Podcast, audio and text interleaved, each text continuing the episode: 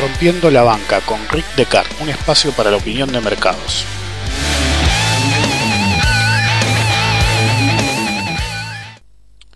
Como dije en ocasiones anteriores, en la coyuntura actual el mercado se rige principalmente por el miedo. Las cartas de muchas maneras ya están echadas, all bets are off, eh, o no va más, como se dice en Argentina, pero todos siguen apostando como si no fuera así. El número ya salió, la casa se lleva todo, pero siguen apostando a cualquier número en la ruleta del destino, sintiéndose únicos. A mí no me va, a mí, perdón, me va a ir bien con, inserten el nombre que quieran en, los puntos suspensivos, eh, y eso piensan todos, yo soy diferente. Pero en el fondo, miedo, eso es lo que realmente se compra y se vende actualmente en los mercados. Y ese miedo tiene tres facetas la tasa de interés de Estados Unidos y su evolución futura, el precio del petróleo y la actividad económica mundial. La tasa no tiene incógnitas, el ciclo de política monetaria hiperexpansionista en Estados Unidos ha llegado a su fin claramente y hace rato, pero todos actúan como si esto no fuera así y la fiesta continúa. La pregunta ya no es si la tasa va a subir o no, sino hasta qué punto y cuántas veces y en qué ocasiones de las reuniones que hace la Fed. Y más aún, ¿qué tan fuerte será el impacto de esto, primero en los mercados de deuda mundiales y luego cómo repercutirá en el resto de los activos y en la economía en general? Pero como dije, el negocio es vender miedo. Leemos, como se dice por ahí, que hay un 100% de probabilidad de suba de la tasa de la Fed este miércoles, con modelo de eh, modelos de probabilidad profesionales como Bloomberg o Reuters. De hecho, Reuters no dice el 100, dice 99 y pico, pero Bloomberg dice el 100 y salen todos los periodistas, pseudo periodistas, opinólogos, a decir, es una certeza, es el 100%. Mi modelo, mi modelo da 42%. Es decir, 48, perdón. Eh, daba 52 hace un día, pero al cierre del viernes dio 48. Y en todas o casi todas las ocasiones previas, los dos modelos, o tres, es decir, el mío, el de Reuters y el de Bloomberg, daban prácticamente el mismo número. Y sospechosamente, en esta ocasión, que se quiere vender la idea de certeza absoluta, los modelos divergen dramáticamente. Entonces, uno tiene que pararse a pensar por qué dos modelos de probabilidad que dan exactamente el mismo resultado prácticamente siempre, en ocasiones específicas divergen totalmente. A mí me, me, parece también inminente la suba de la tasa de interés, pero 48% de probabilidad no es el 100% de probabilidad.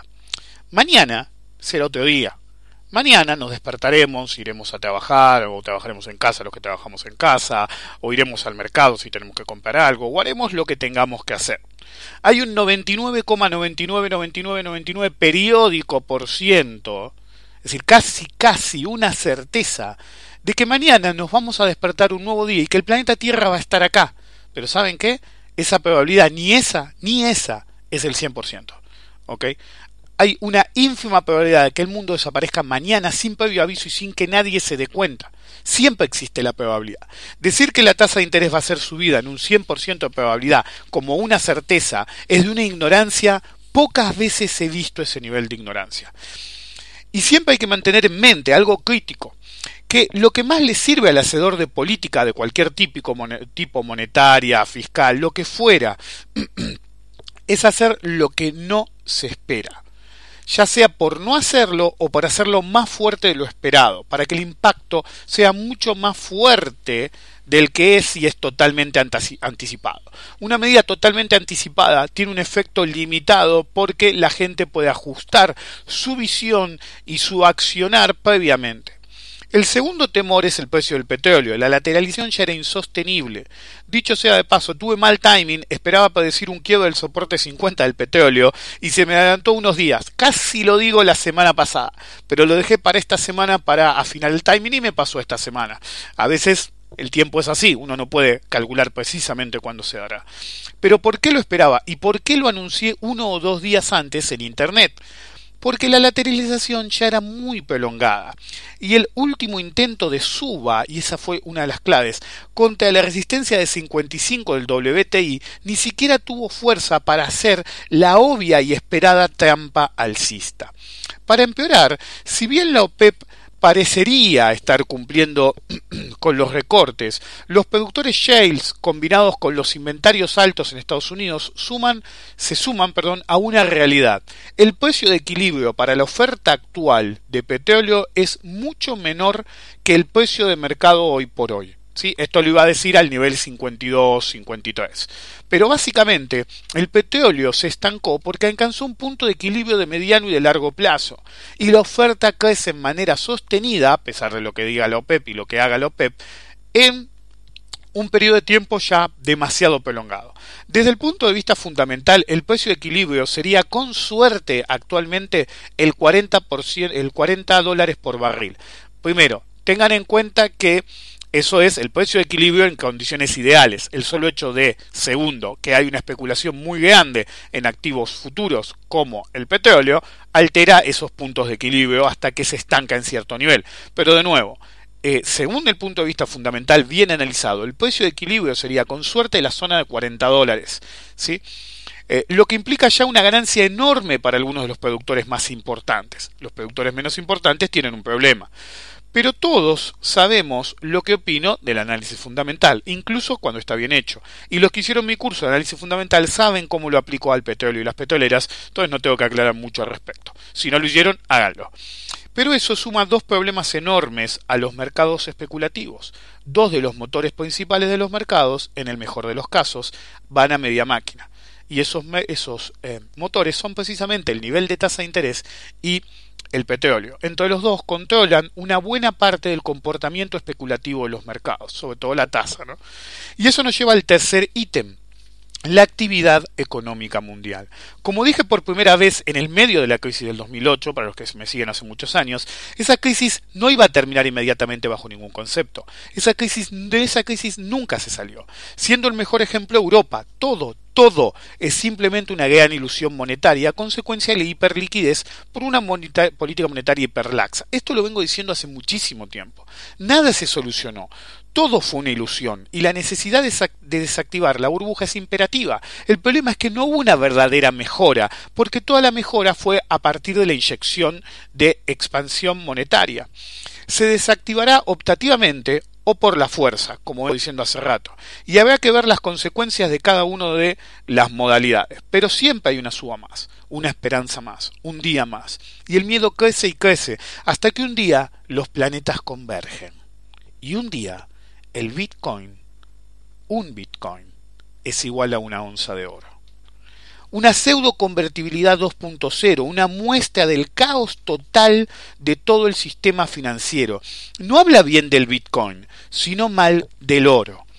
El oro, un activo que siempre ha sido un activo basura, una ilusión. Los años, siglos incluso, han visto la evolución del oro de símbolo de estatus y poder a reserva de valor. De ahí a activo especulación de especulación y a hiperespeculación. Y finalmente, su última etapa, pseudo reserva de valor. Digo pseudo porque simplemente se convirtió en un cuasi índice de miedo. Cuando los operadores creen que algo va a salir mal, irracionalmente y, y contra toda evidencia, creen que el oro lo salvará, sin importar cuántas veces no le salga. Pero actualmente incluso está perdiendo ese nicho, con el advenimiento y la gloria del Bitcoin la estafa final. Los bitcoins surgen, para los que no lo saben, minándolos, lo cual es un proceso que se usan computadoras super caras y recursos reales, energía, tiempo, para crear un número en una máquina. Esto es la irracionalidad definitiva, usar recursos reales para generar aire. Y ni siquiera aire, porque en el límite del aire se puede respirar. Y después aparecen los traders, entre comillas, que nunca aprendieron de finanzas o inversiones y se creen superoperadores del mercado por operar Bitcoin, por operar aire, convirtiéndolo en la estafa final, el activo sin valor. Solo vale lo que los que participan de ese mercado, entre comillas, creen en una histeria colectiva. Un lado de argentino que gusta de la exposición mediática, al ver la paridad, entre comillas, del Bitcoin, y el oro, cito, dijo, buen dato, y hay otro driver. Hacía referencia a la potencial aprobación del ETF del Bitcoin el 11 de marzo. De hecho, se adelantó la decisión. Si salía negativo, el Bitcoin se destruiría. Si salía positivo, la estafa sería completa, consiguiendo una validación del regulador que está para que estas basuras no existan. ¿Qué pasaría? ¿Ganarían los boludos? ¿Ganaría el mercado? O si lo quieren decir al revés, ¿solo perderían los boludos o todo el mercado? La estafa es tal que un lado y español con 12.200 seguidores, José Cava, o no me acuerdo cómo Pomo se llama, salió a decir mucho antes de la decisión, se aprobó el ETF. ¿Qué estaba haciendo ese, esa escoria de los mercados? Estaba tratando de manipular el precio. Si la noticia, como el Bitcoin es un far west de pseudooperadores y pseudoanalistas, pegaba, iba a haber un movimiento al alza. A la noche dijo, no salió y yo le dije, ladrón, vos dijiste que había salido. Ahora, cuando no salió, hubo un flash cash de unos, no sé, más de 200, 300 dólares. La verdad que no sigo el Bitcoin lo suficiente porque me parece un activo basura y una pérdida de tiempo.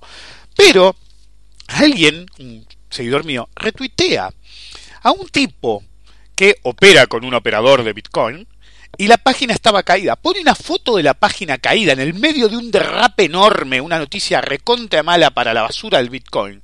Y en vez de decir me están cagando, el tipo dijo, ¡qué basura! Esta página que no me anda para comprar el mínimo. Flaco, hay un derrape infernal del Bitcoin y tu preocupación es que no podés comprar en el mínimo. En un derrape que se te caiga la página de tu agente significa algo. En cuanto anda, en cuanto anda te tenés que ir ahí algún día, algún día te vas a dar cuenta lo estúpido que sos. Probablemente no escuchen mi podcast, pero si ustedes tienen un centavo en, Bitcoin, un centavo en Bitcoin, salgan de ahí, sean razonables, sean lógicos, a menos que estén en una pseudo violenta, psicótica visión autodestructiva que en el fondo quieran fundirse.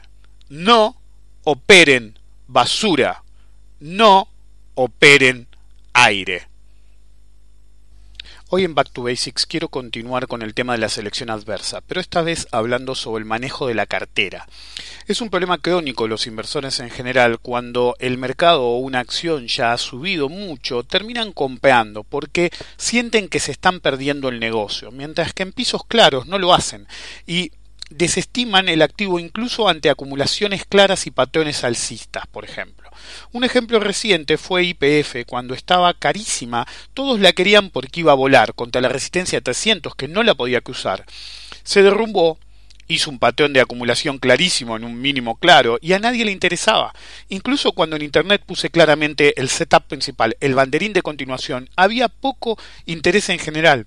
Después de la mega suba, que se dio después de que yo obviamente dije que era para arriba, todos la querían, porque volaba y ahí se estancó.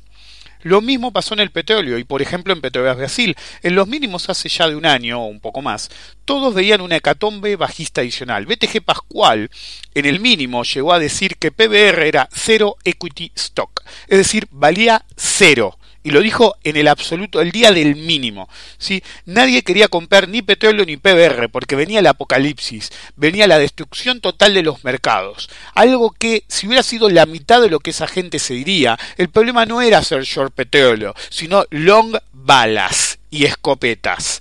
En los últimos tiempos de lateralización de ambos, todos estaban interesados a pesar de que una corrección era inminente y solo un milagro la evitaría. Todo el que me consultaba de mis clientes le decía, mira, ¿querés comprar PBR o APBR? Compra, pero ojo que PBR no te tiene que cruzar 10, ¿eh? el soporte final es 10. Si cae de 10 se va a complicar. Mientras vos hagas eso, compra y lanza para acompañar. Nada de comprar de frente. Está haciendo un patrón de lateralización y me decían que el triángulo, que esto, que aquello. No, no había triángulo.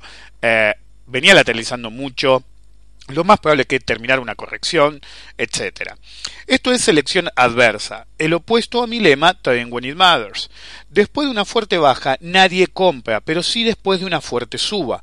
Hace muchos años, un amigo de la bolsa, que se hace llamar Ultra, no voy a decir el verdadero nombre, gran operador de bonos, probablemente uno de los mejores operadores de bonos de Argentina, se quejaba de que los bonos estaban carísimos, incluso para reinvertir. Esto fue antes del derretimiento de los mercados en 2008.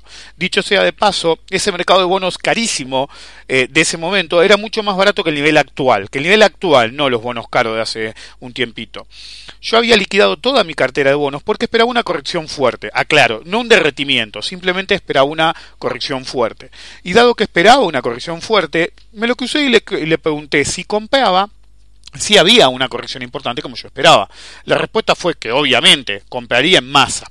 tiempo pasó y el eh, derretimiento ocurrió. Y yo comencé a comprar en masa en la zona de mínimos, lo he dicho mil veces, así que no voy a ahondar en el tema. Y cuando yo estaba comprado ya al límite posible, unas semanas o un par de meses después, me lo crucé y le pregunté, ¿compras? Él me contestó, ni loco.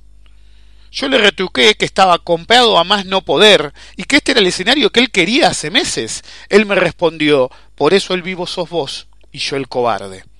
La anécdota apunta a mostrar cómo incluso un operador profesional y experto, eh, uno de los mejores, en el mejor escenario posible, permite seleccionar adversamente a sus intereses. En el mercado, las verdaderas oportunidades se dan cuando todo parece perdido y que jamás se recuperará. Mi lema, Todding When It Matters, apunta a vencer el miedo y evitar caer en la selección adversa en la administración de cartera, que hace algunos, por ejemplo, aguantar una posición perdedora irracionalmente durante una caída brutal, sin stop, sin nada, y después la revientan hasta el mínimo rebote. Ni bien se está estabilizando. Viendo después que hicieron todo mal, porque en el momento que ellos no aguanten más es el momento del mínimo, porque es el momento que todos los operadores que aguantaron de más revientan la posición. Hoy en el Rincón del Profesional quiero hablar de uno de los principales problemas que enfrenta el inversor, sobre todo en mercados chicos pseudo profesionales, el problema del principal y de la gente, moral hazard o también conocido como riesgo moral en castellano. El problema del principal y de la gente se enmarca en lo que se conoce como la teoría de la agencia y representa el conflicto de intereses inherente a cualquier relación de negocios. Ningún profesional quiere que ustedes sepan esto. El problema consiste en que el agente, en este caso, por ejemplo, el agente de bolsa, el broker, se supone que debe tomar decisiones o dar consejos en el mejor beneficio del principal, es decir, el caso, ustedes, el cliente inversor. Pero en realidad el agente tiene intereses propios que prácticamente siempre, y no de vez en cuando, como dice la teoría, entran en colisión con los de su cliente. Repitan conmigo, el agente de bolsa no es mi amigo. El broker tiene dos objetivos y solo dos. Recaudar comisiones, que implican fomentar que sus clientes operen y sobreoperen todo el tiempo.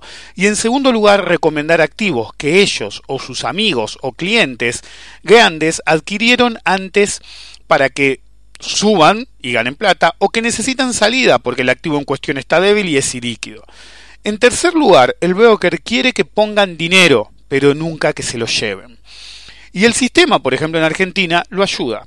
Depositar dinero en cantidades industriales siempre es simple. Firmas una declaración jurada y asunto terminado, en el peor de los casos. Cuando se quiere sacar, siempre hay algún límite, traba, tenés que usar cheque, tenés que venir mañana, no me avisaste. Siempre hay algún tipo de problema que dilata la extracción de dinero en grandes cantidades. Y a veces grandes cantidades, estamos hablando de mil dólares. Por ejemplo, hace poco me pasó eh, un cliente nuevo, me decía que una casa de bolsa muy, muy importante, muy importante, eh, le decía, no, me pregunta, ¿esto es verdad? Pues le decía que a raíz de una herencia, si él se llevaba la plata a otro tenía que pagar ganancias extraordinarias por el tipo de cambio. ¿De qué carajo me estás hablando, flaco? Es decir, no hay impuesto a la herencia todavía no se activó ninguno. Eh, y el dólar es el dólar, no vas a tener ganancias extraordinarias si tenías 100 dólares y vas a tener 100 dólares. Cuando me das mis 100 dólares son 100 dólares. Punto. Y eran una herencia. Entonces yo me lo puedo llevar a cualquier broker. No significa que si yo lo dejo en vos como broker, no me van a cobrar los impuestos y yo me lo llevo sí. Si lo que este tipo, lo que estos tipos de, de una casa de bolsa enorme, internacional, enorme, fuera verdad, sería lo mismo si los tengo con ellos y tengo con otros. Punto. Este tipo de comportamiento para tratar de infundir temor es cuasi delictivo, pero como muy pocas veces te asciende por lo menos a las esferas de eh, llegar a generar un problema, todos los agentes de bolsa lo utilizan.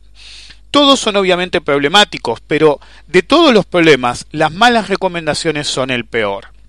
El broker que les dice que maneja un activo y que pueden comprar confiados a pesar de, por ejemplo, la iliquidez, ya que cuando el negocio salga como ellos anticipan, la iliquidez va a ser cosa del pasado, o porque ellos les permitirán entrar y salir sin dificultad, les miente.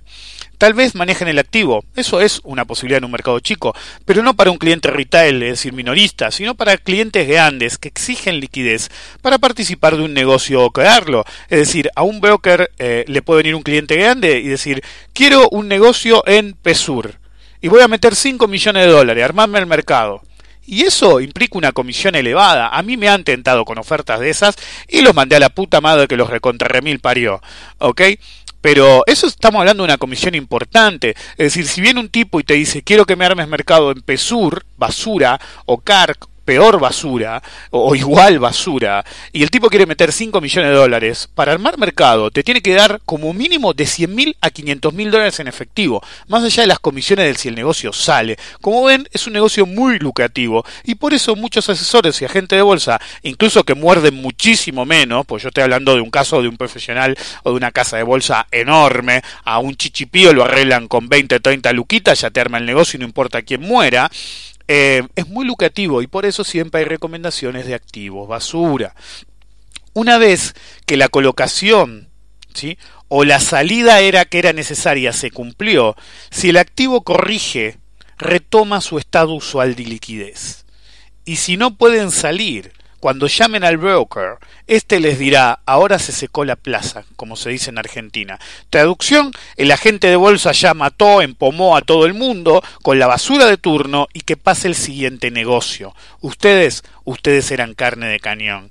Un ejemplo reciente ahora en Argentina es un bono que se llamaba, se llamaba PUO 19. ¿Sí?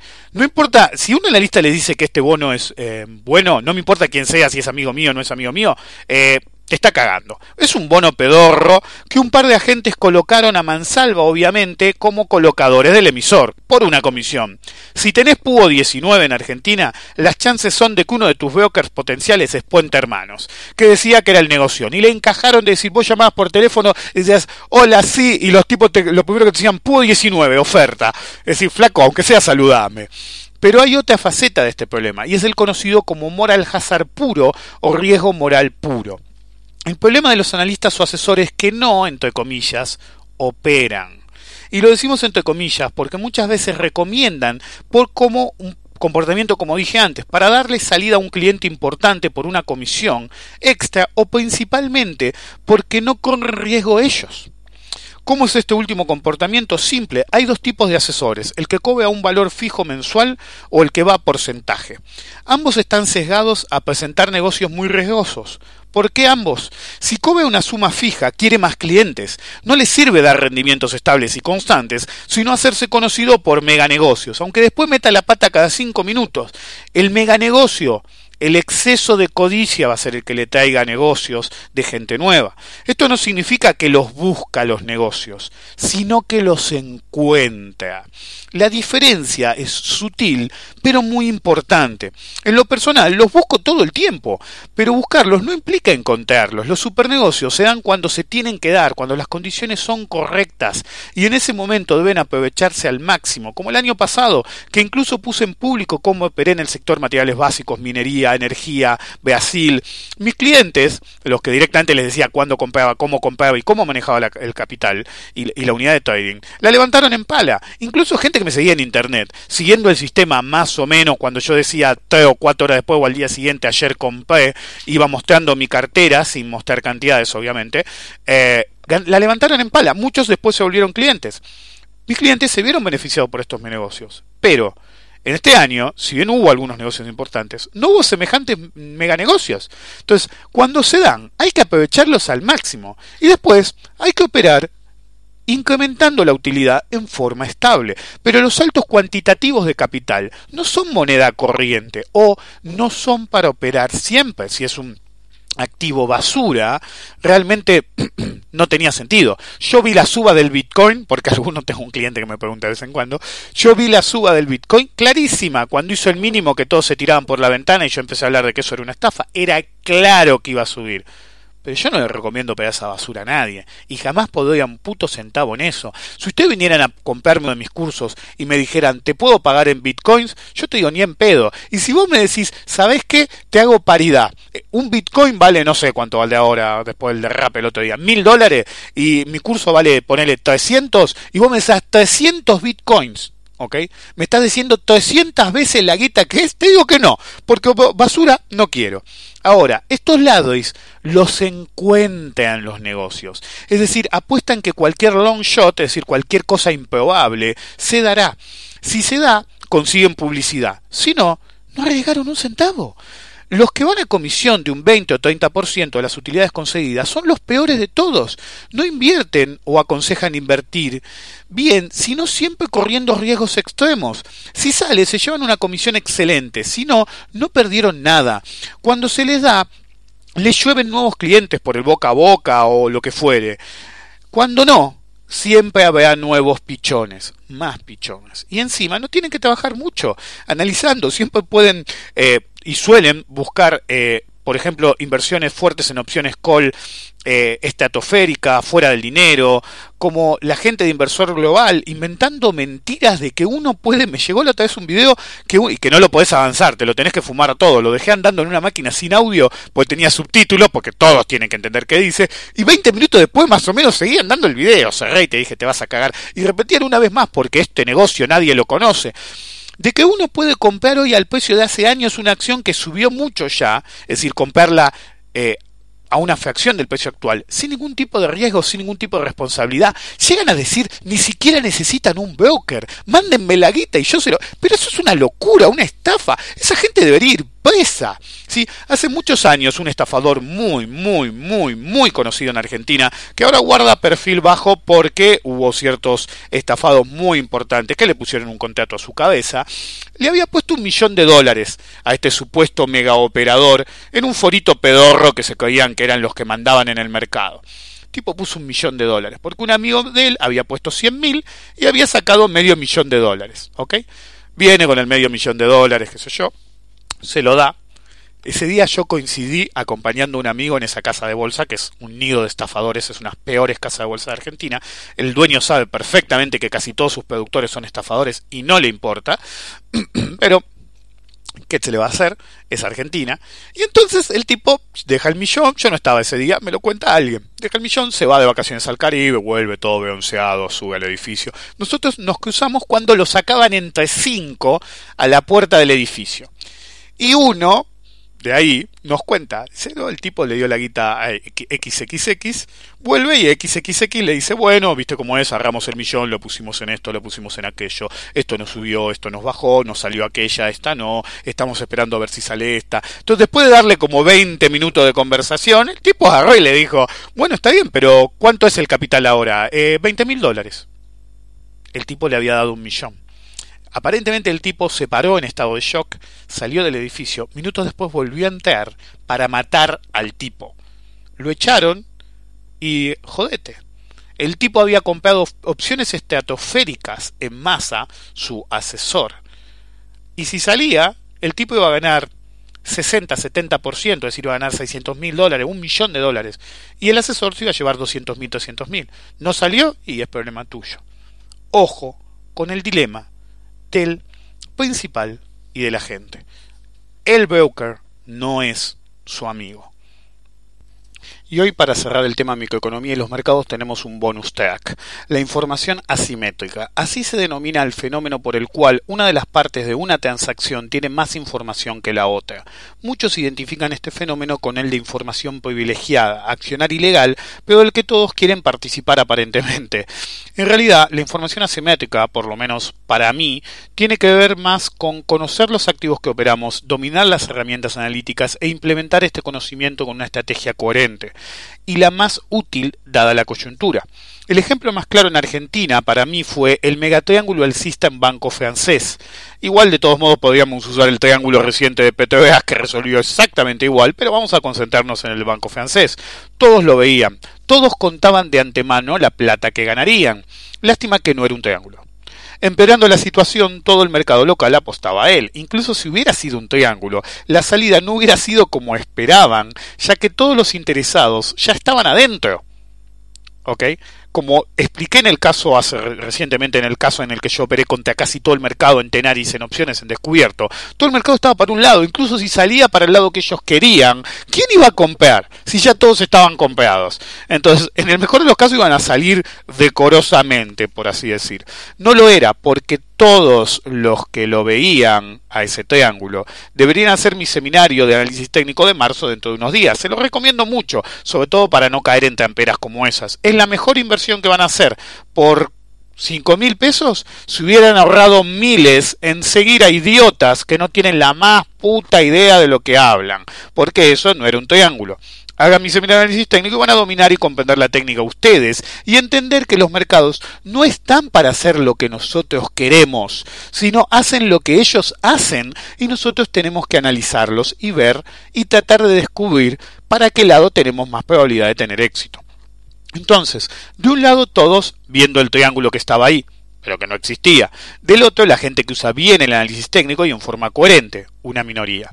Información asimétrica pura. Una mayoría que cree saber lo que va a pasar contra una minoría minúscula que con un análisis coherente veía la realidad del mercado. y como se dice, operando en consecuencia, dado que no se puede operar muy bien a la baja eh, Banco Francés en Argentina, se mantuvo al margen o cerró posiciones con ganancia. Pero este caso sirve para demoler otro mito, el de la profecía autocumplida. Eh, ubicuo en el caso de las figuras. Si todos veían un triángulo, se tenía que dar, ¿no? Pues no, como siempre digo, la profecía autocumplida es un mito que muchos compran para fortalecer sus propias visiones y solo es una fantasía para principiantes y amateurs. De hecho, es una de las bases que permiten el contrary thinking o pensamiento contrario y permiten que éste exista y funciona si es bien implementado. Regla número uno, tengan, capacítense.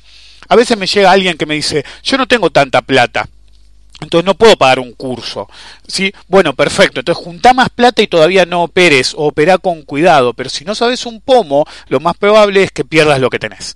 ¿ok? La capacitación es clave.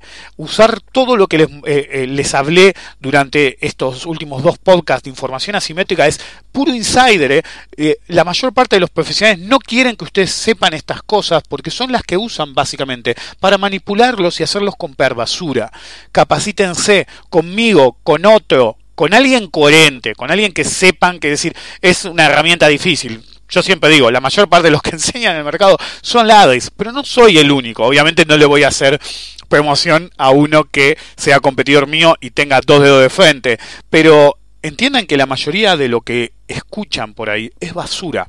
Sobre todo en YouTube. YouTube no tiene filtro. Entonces cualquier boludo hace un video y no sabe un carajo. Entonces habría que hacer una especie... No sirven. Se, intentó hacer mil veces el que es tratando de combatir la información asimétrica en forma profesional. Que el eh, acá en Argentina la basura de idóneo de mercado, te tenés que registrar como asesor eh, para, para, hacerlo todo legal, te tenés que hacer el CMT, el CFA, eh, el commodity, el CTA y qué sé yo, y flaco, vos mirás el, el, el, el currículum que tienen que aprobar y no tiene nada que ver con algo coherente de los mercados. ¿ok? Y cualquier boludo lo tiene, pero en YouTube no hay filtro. Entonces no saben si el que habla sabe lo que dice o no.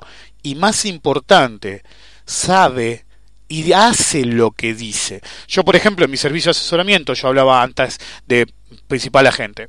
Yo no doy alertas. Solamente digo lo que yo hago. ¿ok? Solamente digo lo que yo hago. Si yo hago algo, mando y digo, miren, hago esto.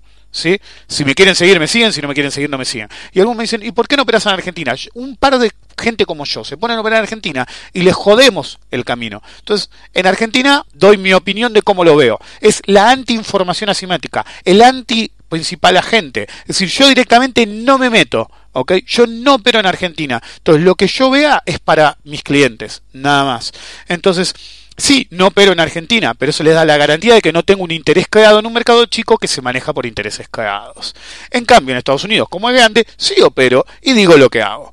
Regla número uno, capacítense, tienen que ser capaces de entender lo que se dice su broker, su asesor, lo que escuchan en YouTube, no se quedan decir, yo veo videos que no tienen ni pies ni cabeza porque me los manden, me dicen, mirá la gansada que dijo este y me tomo el trabajo de ver el video si no es muy largo, ver un ratito, y es una sarta de pelotudeces, y vos decís, le ponen 500 me gusta, es decir, la gente que ve esto, lo único que toma es el comprar, vender y puede ir a tal lado y no tiene las consecuencias de un análisis mal hecho. Capacítense. Ustedes son su último stop loss. Su conocimiento es su último stop loss para no meter la pata cuando podrían evitarlo.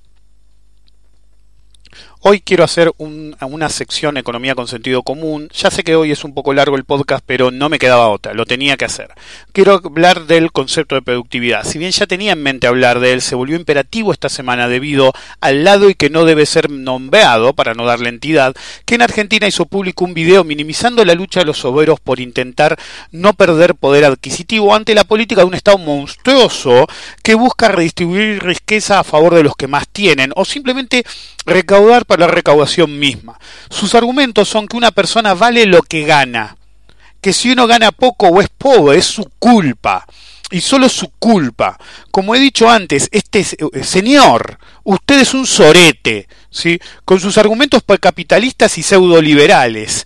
El video tenía un objetivo claro, rata. ¿Querés que te tiren un hueso, un puestito en el gobierno? Cualquiera te viene bien, ya que a varios que hablaron muy a favor del gobierno en los medios le tiraron un huesito, como la gente de Lipsis y ese Duchovne, que eran ceros a la izquierda totalmente.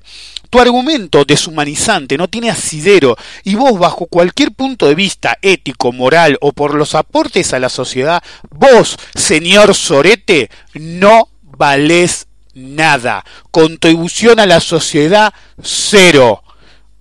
Pero volvamos a nuestro punto, ¿qué es la productividad?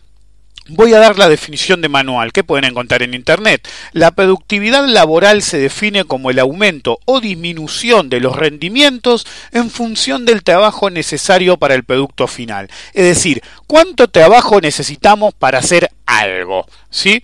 Eso implica costos mayores, menores, eficiencia, ineficiencia, pero acá hay un punto clave del que quería hablar. De hecho, antes de que me pasara lo que me pasó, ni bien se me ocurrió este tema, cada segundo que nosotros tenemos que esperar en una fila por ejemplo, baja la productividad global. ¿Se sienten identificados? Cada vez que un grupo de piqueteros corta porque sí una calle, baja la productividad global. ¿Se sienten identificados? Pues no, es, no estoy hablando de un paro de un pobre maestro que gana dos pesos por cuidar a los hijos de la sociedad que se los tiran ahí para poder hacer su vida. Porque a veces es eso, es una guardería glorificada. Y los tipos buenos, malos, capacitados, no capacitados, son fundamentales para la civilización sin escuela, más allá del poder educativo o no que tenga, la sociedad es inviable.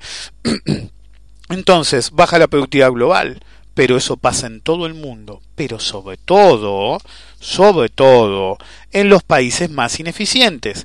En un círculo vicioso producen mayores costos, ineficiencia, estados monstruosos, enorme presión impositiva y estados de tamaño monstruoso a la enésima potencia. Ya sé que lo dije dos o tres veces, no me importa. Monstruoso, monstruoso, monstruoso, y hasta lo digo mal. Monstruoso. Es indignante el tamaño del Estado en ciertos estados eh, o gobiernos como el argentino.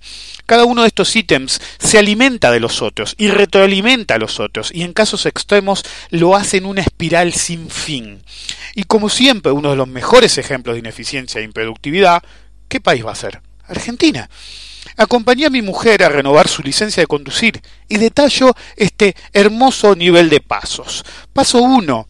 Cola en mesa de entrada para averiguar qué oficina es. En mesa de entrada hay una cola, pero trabajan, entre comillas, tres personas para hacer el trabajo de una. Paso número 2. Ir a oficina A. Otra cola. Tenés que esperar. Entregás los papeles y lo mandan a uno a esperar al hall para llamarlo por nombre a la misma oficina. Paso 3. Esperar. Paso 4. Luego de la espera de 10 minutos, te llaman y envían al siguiente paso. Ah, y vuelva, ¿eh? Paso número 5. Milagrosamente en la caja 1, ya voy a hablar de las cajas, no había espera. Pagar y volver. Paso número 6, volver a la oficina A. No, ¿sabes qué? Acá no es. Golpean la puerta de enfrente, en la oficina B. No aclarando esto, incrementaron el tiempo del trámite. Y la oficina B está enfrente de la oficina A. Paso 7. Golpear y esperar en oficina B. Dignan a salir. ¿Pagaste? Sí. Dame los papeles y anda al hall de nuevo. Y te llamamos por nombre a la misma oficina. Paso número 8. Esperar. Paso número 9. Luego de esperar 10 minutos, llamar a la oficina B. Los que estudian administración saben que esto es cómo se califican los procesos. Por eso ando por paso. Igual podríamos hacer subprocesos en cada oficina. Paso número 10. Vaya a pagar a la caja 2. Ahora sí había una buena cola de espera. Paso número 11. Prueba de vista. Es decir, algo que debería haber tardado 10 minutos, se tardó más de una hora. Y eso es en todo el sistema burocrático argentino. Todo este proceso multiplicado por cualquier trámite, tanto público como privado, posiciona la productividad a cero, generando costos más elevados e ineficiencia sistémica. En trámites públicos como este, genera más presión impositiva, una productividad laboral estatal tendiendo a cero y como siempre un laberinto burocrático pushing paper. Eh, en, Estados Unidos dicen no more red tape. Básicamente, dejen la burocracia y vayan directo a lo que es necesario. Este es el problema de Argentina, el primero y el principal. Quieren más, había dos cajas, porque recientemente se agregó una mini ventana, es decir, hecha chiquita en un costado para que la provincia de Buenos Aires directamente y sin intermediarios recaude la parte del león, incrementando la complejidad del trámite. Y de paso, hay un paso cero en Buenos Aires se niegan a renovar el registro de conducir con el DNI tarjeta inmediatamente anterior al último DNI tarjeta, lo que requiere múltiples pasos adicionales, más dinero, más tiempo y tanto en el paso 0 como en el 1, ustedes tienen que pedir turno telefónicamente, comunicándose innumerable cantidad de veces porque casi nunca te atienden. La productividad es algo clave para una economía madura. Cuando no se fomenta, tiende a cero y se vuelve material de discusiones estériles y bizantinas entre tecnócratas que nunca aportan nada y menos una solución. Este país con una burocracia así, con un hambre de, fondos por parte del Estado así, con un Estado ineficiente que prometieron modernización y para eso crearon un ministerio, y después crearon más ministerios de modernización, y más burócratas, y más necesidad de gasto, y más lo que sea. Eso sí, a los maestros no le demos más del 13, 14, 15 o lo que carajo sea. Son maestros, jodete. Tenías vocación, jodete. Creíste que era un trabajo fácil, jodete. El maestro labura en casa, labura en el laburo, nos cuida a los pibes los que tenemos pibes.